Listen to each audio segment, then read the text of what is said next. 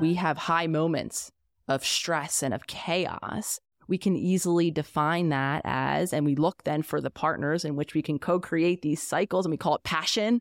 And when that goes away and, or if it doesn't exist and we have a calm, grounded, secure partner on the other side of us, oh, this person's boring, right? What is this? This isn't love. And before long, I'm looking to create that same. So it's, I think both. It's us. We've become familiar with how we feel in certain states. And we've then become familiar with dynamics that are co created. And before totally. long, we continue to seek. And I call that the trauma bond cycle that I think we all find ourselves in. We seek that point of familiarity, that cycle, the way we know ourselves and others, until, of course, we become conscious of all these patterns and begin to embody the new choices. Because it's not enough just to read the book. It's not enough just to have very well meaning friends that are saying, hey, here's that same dynamic again, like run for the hills. We actually have to teach our body and our nervous system a quite literal new state or a new way of being so that over time, what we're calling boredom, right, can actually be redefined. And I used to find myself doing this. I used to proclaim how bored I was all of the time in absence of this stimulation, only to realize that, oh, that's what peace and stillness and calmness and security feels like. So there's a lot of relearning, relabeling, and it's not just in our mind, it's actually in our body too. Mm-hmm. I remember I was home a few years ago, and at my house, it was a lot of mental illness, just inconsistency, a lot of stonewalling, you know, all these things. And I rem- I was home recently. It was like a few years ago, and I was just sitting there, and I'm like, I'm so comfortable right now. I was like, I feel great. And then I was like, and also I have, I'm self erasing. I'm not speaking at all. I'm like not sharing who I am. And I was just, it was such a funny thing because I'm like, this is my, not my worst self, but this is like my least sparkly, most muted, most dull, most like non existent, erased self. And then I was literally sitting on the couch, like, I'm so peaceful right now. like it was like this weird. Yeah, I literally, I was like, I'm just going to sit at this dinner table, not say a word, not let anyone know what's anything going on with my life. Just completely like, it was just such a weird thing. And I was like, this is that where I'm like, oh, I'm so comfortable. This feels so familiar, but yet it's not for my highest good.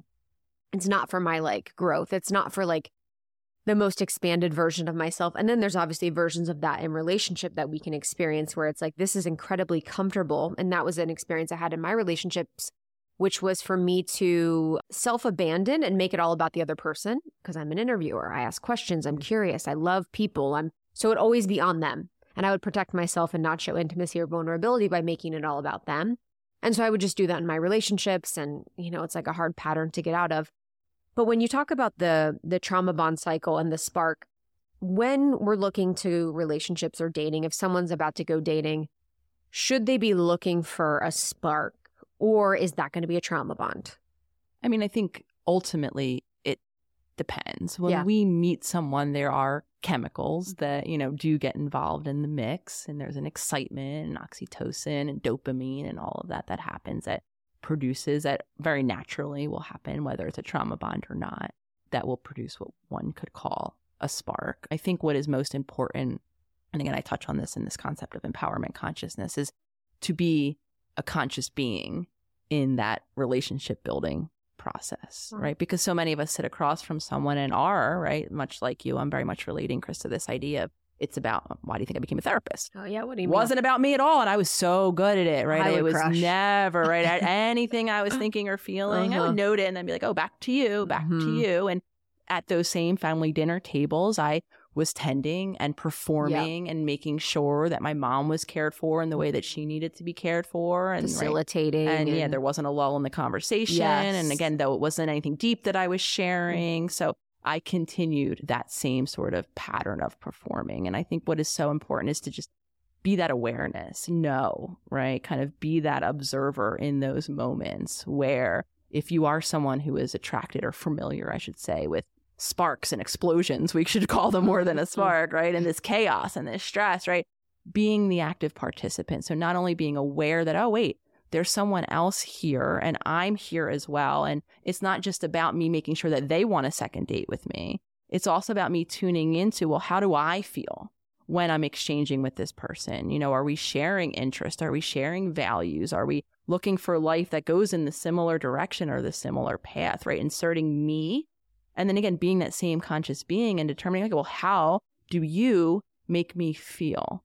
Right. And again, becoming familiar enough with our own patterns that we can begin to differentiate what is the spark of a new, interesting, exciting possibility for a future together, or what is what are those explosions, right? Those moments where I'm just so familiar, right, with these high adrenaline moments or these roller coasters or even this unpredictability where I don't know how I stand with you. For some of us, right, that's attractive because that's what's familiar. We maybe didn't know how we stood with our core caregivers in our childhood. So when we have that awareness, when I kind of like to describe when we turn those lights on, because there isn't, again, a formula where, oh, this is how you know if it's a spark, this is how you know if it's a trauma bond pattern. It's really about knowing ourselves enough and being that conscious participant in all of, outside of even our relationships, in my opinion, in each moment of our life. Because again, we're all looking for guidance, right? We want to know what is the path for me? What is the relationship for me? What should I do next? And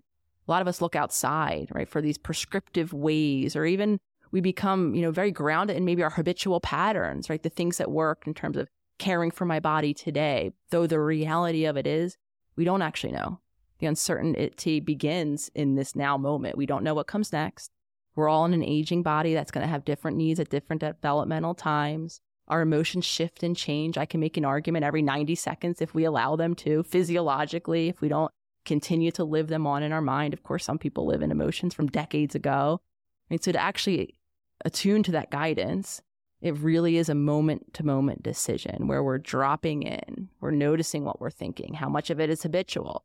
We're noticing what we're feeling in our body because emotions can guide us, right? If we allow them to be those guiding moments, not emotions that we've lived on for decades to come. Yeah, I loved in the book how, I mean, I've known this, but it's just the reminder that emotions can last 90 seconds, which is so important for not only relationships, but things outside. And it's just such a, yeah, it's such a powerful thing for people that can be afraid of big emotions. I think I was someone that was mm-hmm. afraid of feeling big emotions, of really experiencing and being in them. But there's one thing within relationships, and I'm curious your thoughts. And, you know, again, within this, a lot of it is like exploring nuance because there isn't a black and white with a lot of it. You know, is it a spark? Is it a trauma mm-hmm. bond? Like, we don't even really know. But it was interesting in my relationship because I was in the last year just really turning myself inside out like what am I responsible for? And I'm responsible for all of it and I'm responsible for none of it, 50%, whatever. And it was interesting to kind of explore what about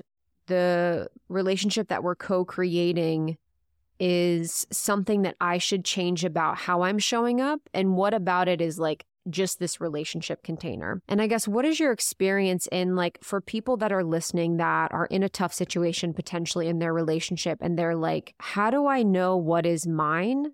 Obviously, we want people to be empowered to take responsibility for them. And how do I know what isn't mine? Is there a way to be able to tell, like, this is me, I'm bringing this energy to the relationship, or this is them, they're bringing this, and I should potentially leave or move on or something like that?